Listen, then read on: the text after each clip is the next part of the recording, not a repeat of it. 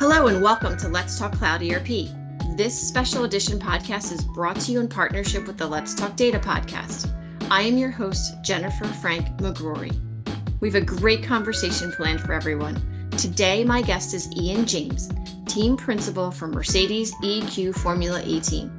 Ian and I are going to have a discussion about how the Mercedes team is using SAP S4HANA Cloud to enable the race team users to have access from all around the world as they travel the race circuit. This episode has lots of twists and turns, so let's get rolling. Welcome, Ian. Kind introduction. It's, it's great to be part of this today and, and really looking forward to this discussions. Cool. Can you tell us a little bit about the Mercedes EQ Formula E team and a little bit about the company?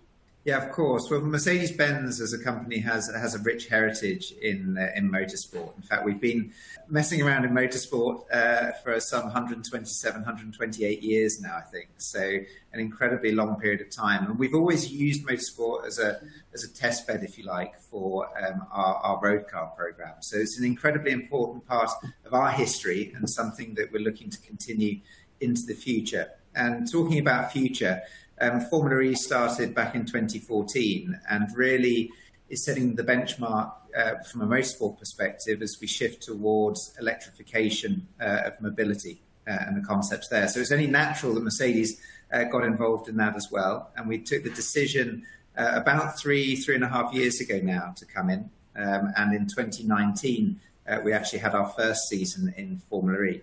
But not only did we need to build a team, we also built a whole new company up from a blank sheet of paper to be able to do that. So it's been an incredible journey along the way, and SAP has really played a really key and instrumental role in, in getting us to the point that we're at today. To, to and to that end, can you talk a little bit about why you evaluated a new digital core outside? I mean, obviously you needed a digital core to run your your essentially uh, a new business that was stemmed from Mercedes. But talk a little bit about why you wanted to go this direction and then why S4 HANA and cloud, by the way. Absolutely. Well, I think as, as I said before, we, we started very much with a blank sheet of paper. Um, we, we had no team members, no team to speak with. So it's a great opportunity um, to, to really start from scratch and build things up to make sure that they were going to be future proofed as we as we grew and we developed as a team and as an organization as a company as well. We had the opportunity then to, to partner with SAP and throughout all of our partnerships, it's key to me that there, there's mutual benefit on, on, on both sides. And it's it's no longer the case that a, a sponsorship or a partnership is simply a, a financial transaction. And through SAP, we were able to, to harness the, the power of, of the cloud as we started up um, and actually build our processes to make sure that they, they were fit for purpose. Um, and in doing that, I think that we've added to the performance of the team as well. So um, back in 2019, when we started off, uh, we were actually located in five different um, locations across two different countries. So it was key that we had something that was going to be flexible enough and adaptable enough to, to meet our needs. And uh, certainly, I think with what we've achieved, um, that uh, that's very much been proven to be uh, to be the right choice. The other thing is that we had a very very short space of time in order to get things uh, up and running. There's a, there's an old adage in, in motorsport that race one never moves, and that's that's that's absolutely true. So we had a had a, a very small window in which to uh, to get our systems, our processes uh, up to speed and and uh, and, and Im- implemented. Um, and if I think back to the project that we had together with with SAP, from that blank sheet of paper through to having the systems fully implemented, I think it was something in the region of about 13 weeks, which was incredibly fast. And that that really for us was was absolutely key. Amazing, 13 weeks. That's unbelievable. And I loved what you said about future proofing and, and fit to purpose. That's really awesome. Can you talk a little bit more about what fit to purpose means in the in terms of what you were using it using it for as a as a foundation? Yeah, absolutely. Well, we, we had to really cover all of the various different business units, and that collaboration between the units and, and, and of course IT was was of paramount importance. So at the heart of our team uh, are the engineers and mechanics, the race team that travels around the world, uh, they obviously need to rely on the systems, the processes, the connections, and the data that they're gathering as well, and have access to that at all times. So that's something that is, is of fundamental importance to us because at the end of the day, it boils down to performance and, and performance on track. But the whole system needs to work in order to support that performance. So if I think about the administrative areas back at base, if I think of IT, if I think of the commercial uh, operation as well, all of that needs to function in the background to be able to support that ultimate goal of, of going faster on track as well. And I think that's where you need a system which is designed around the specific needs of the organization, the specific needs of, of us as a team, um, to be able to get the best out of it. And I think again that's what uh, what's been proven to have achieved, and it culminated. I'm glad to say in those those two world championship titles that we uh, we managed to achieve at the end of last season. So performance all around. That's awesome. Can we talk a little bit about when you started the project? How did IT and the business departments, how did they all work together so that you were assured that when you did go live in that short time frame, that the business was going to be uh, accepting of the solution?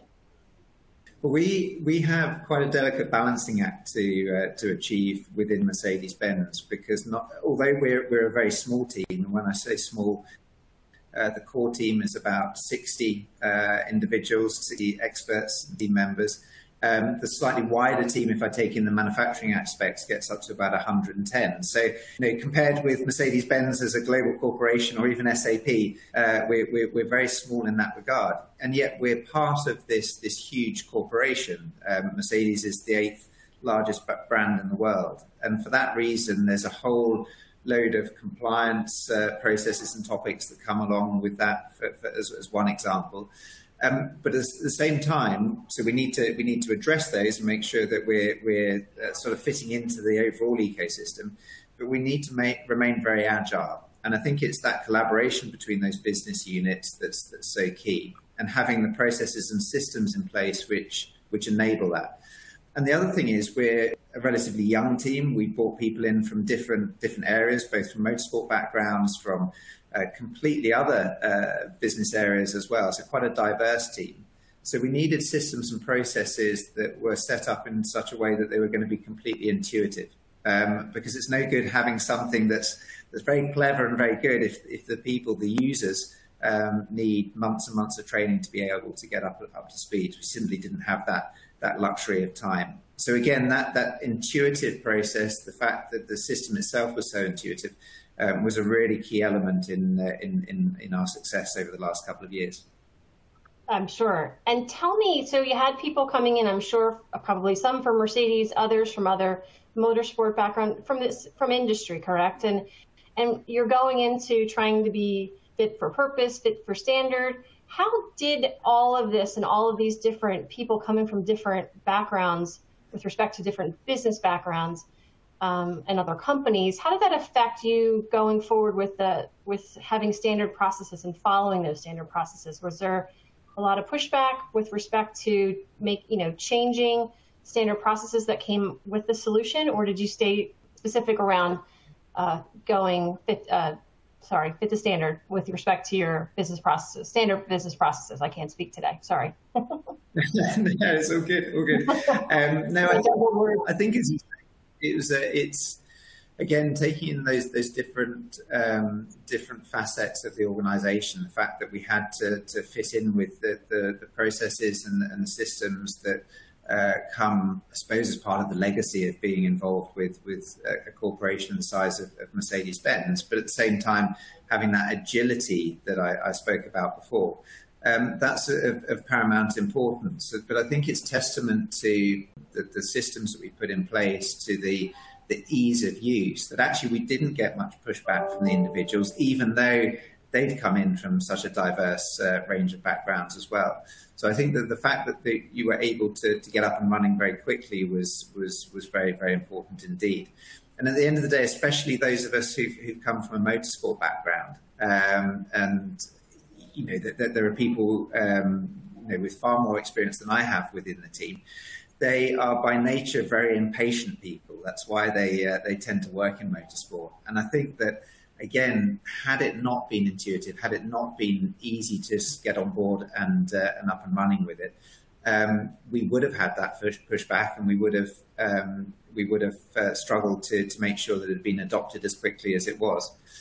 at the end of the day, again, every single element of what we do, it doesn't matter whether it's in finance or in, on the commercial side of the business, in engineering or with the mechanics, ultimately all you're doing is making a car go faster around the track. And it sounds simple, but that's where the focus needs to be. You need absolute focus because that's what your competition have as well. So I think that, that anything that's not adding value to that process is very quickly discarded. Um, and I think that that's absolutely not the case here. What we've got is something that's been implemented, something that's up and running that is very much adding value to that and very much has a direct direct impact onto on, in terms of how fast we, we're going um, and then how we do within the uh, within the championships. And that's what's exciting for me. It's seeing something which you know every business needs. Every business um, you know can take an advantage from, but being put into a very a very specific and a very real environment as well, where, where every thousandth of a second counts. The devil is certainly in the details, I'm sure, in, in what you do, and that's great to hear.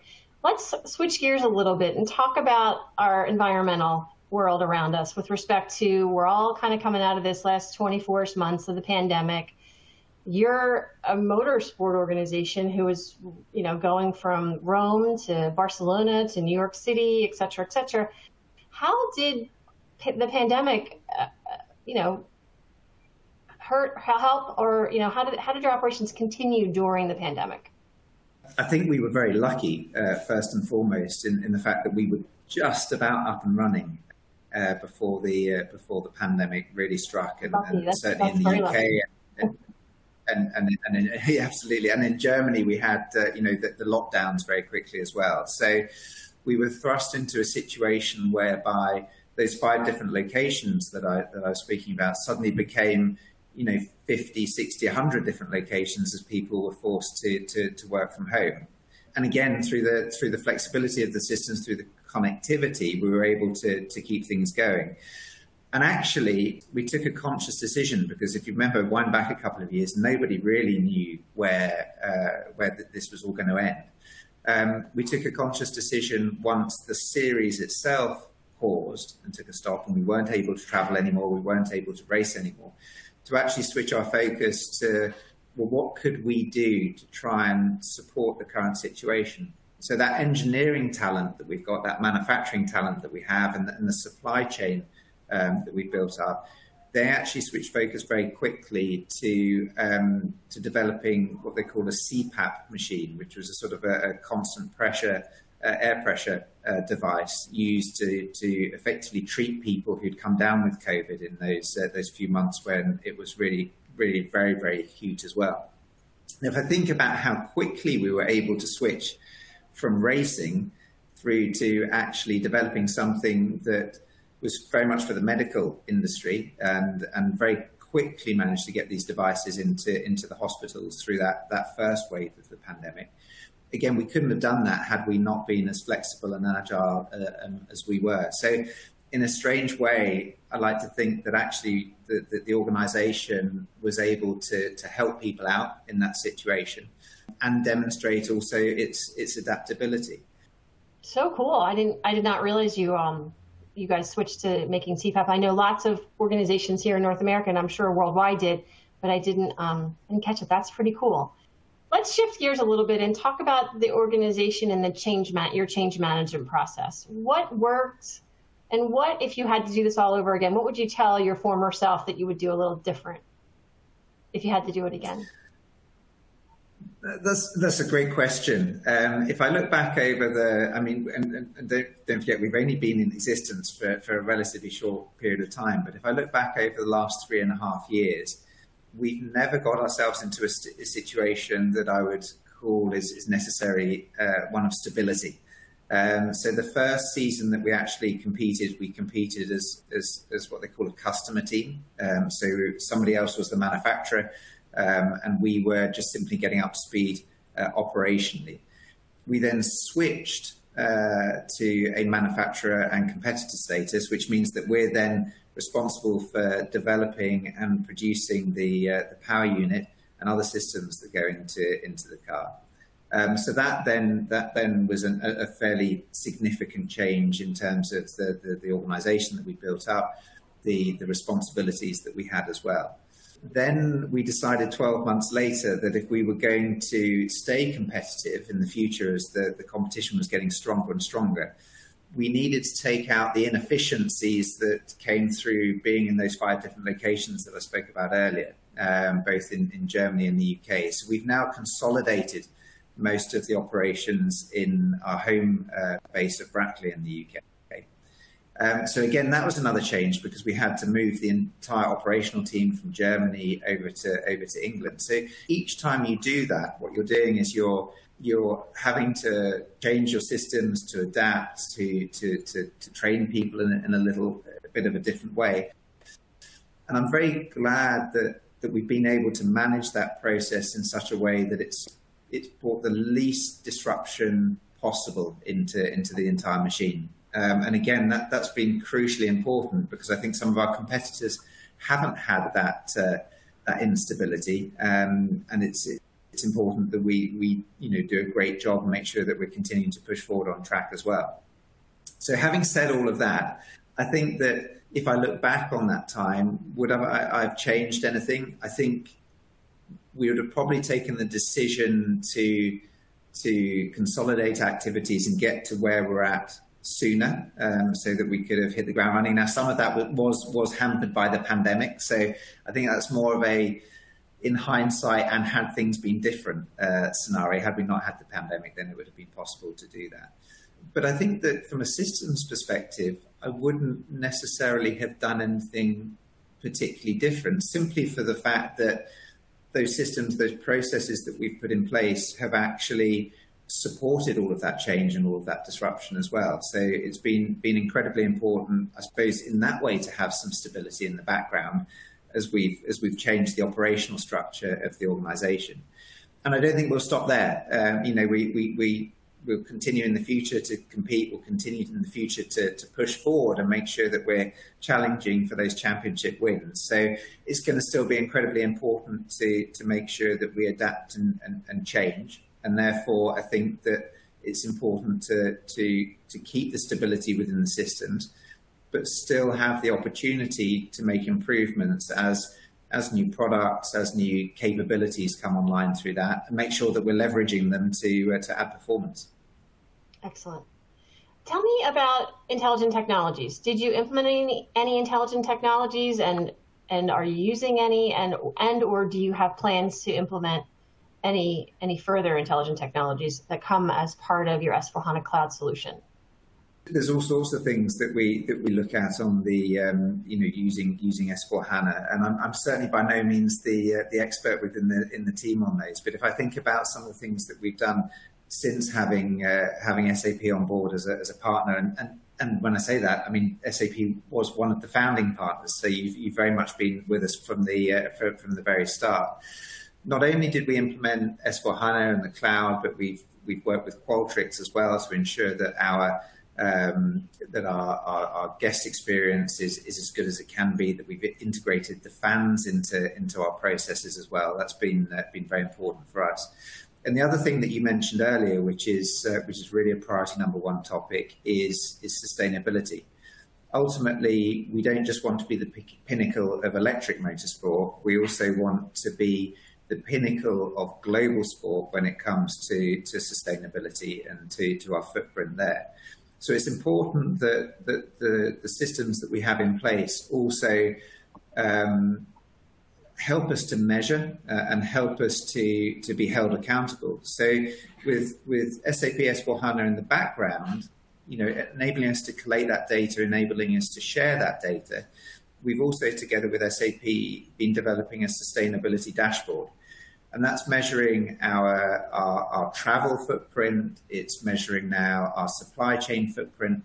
And with that information, we can now start to really develop and ensure that we are taking the right steps in the future to, to stay ahead of the curve. And as I say, ultimately be, be benchmark in terms of sustainability as a sport within Formula E, and then as a team with the Mercedes EQ Formula E team as well. So that, that's incredibly important.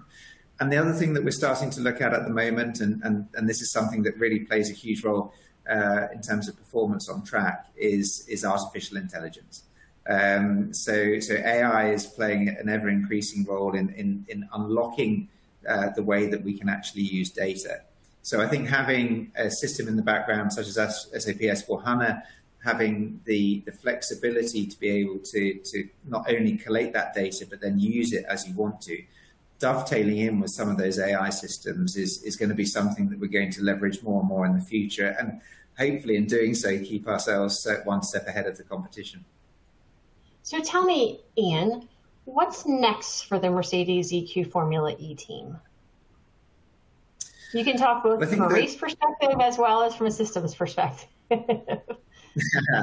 yeah, I think there's the, the, the, there are a couple of things on that. I mean, the sustainability stuff we've just discussed, I think that's very much um, in focus now in the present, but also in the future. I think that we're going to be driving that uh, that forward. The other things from a systems perspective, if I think about the, the, the case studies that we've got ongoing at the moment and some of our fo- focus points, very much is um, is centered on on our purchasing activities. Um, we're we're coming into what I would term as a necessary evil uh, going forward from next season, where we actually introduce a, a cost cap, um, because ultimately the, the, the series itself needs to be uh, needs to be financially uh, sustainable.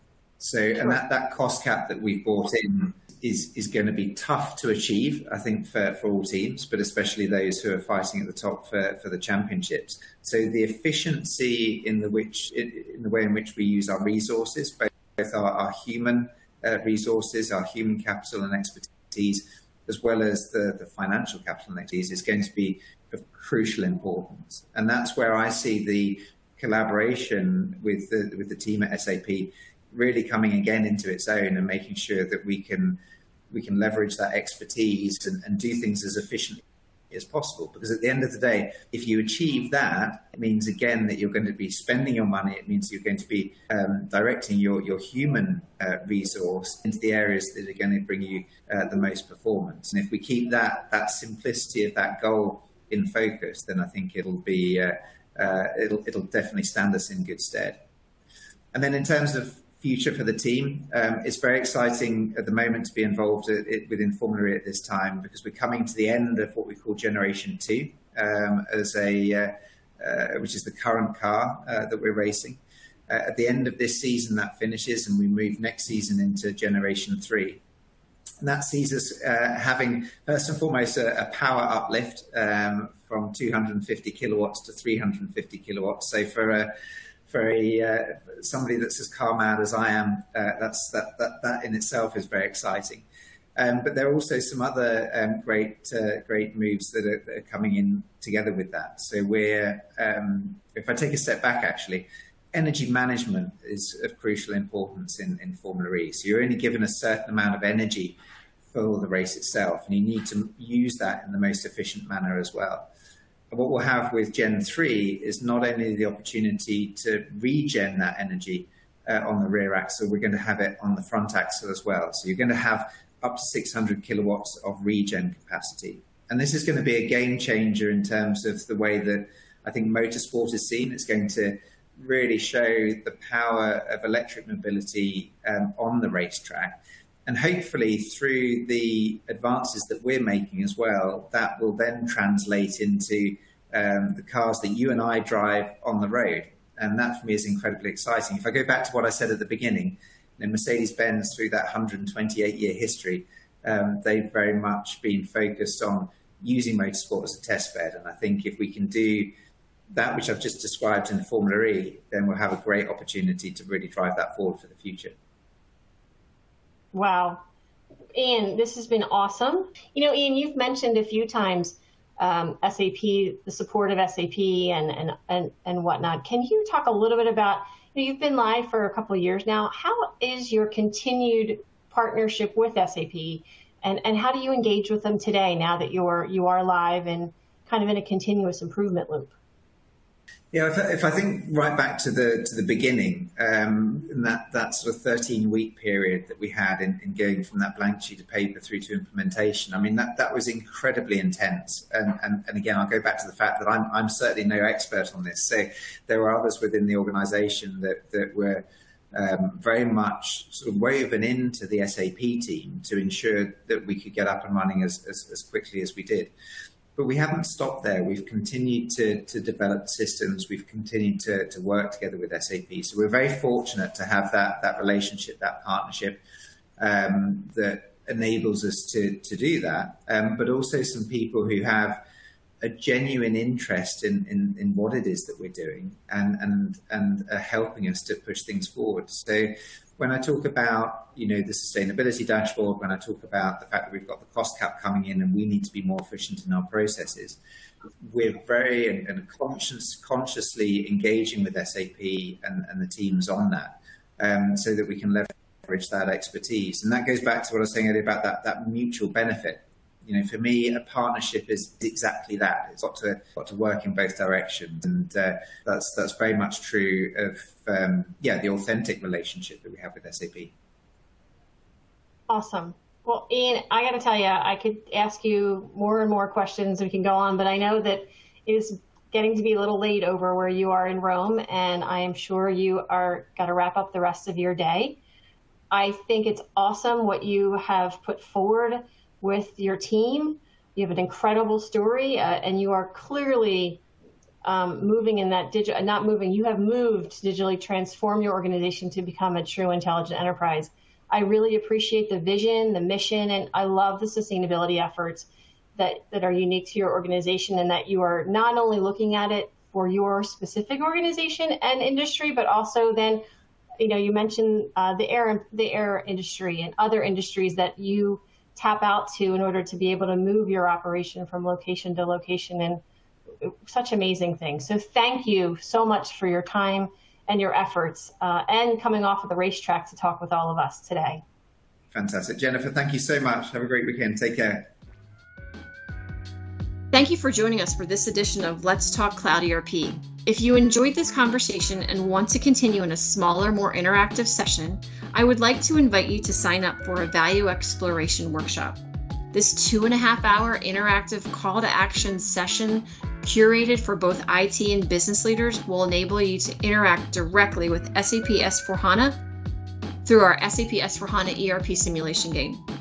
The simulation game will demonstrate how you can have greater control of your business processes by having members of your team from across business functions such as finance, sales, marketing, and procurement work together to showcase the true power of SAP S4HANA. The really cool thing about this game is you get the chance to compete and show your team's full profitability potential against other teams.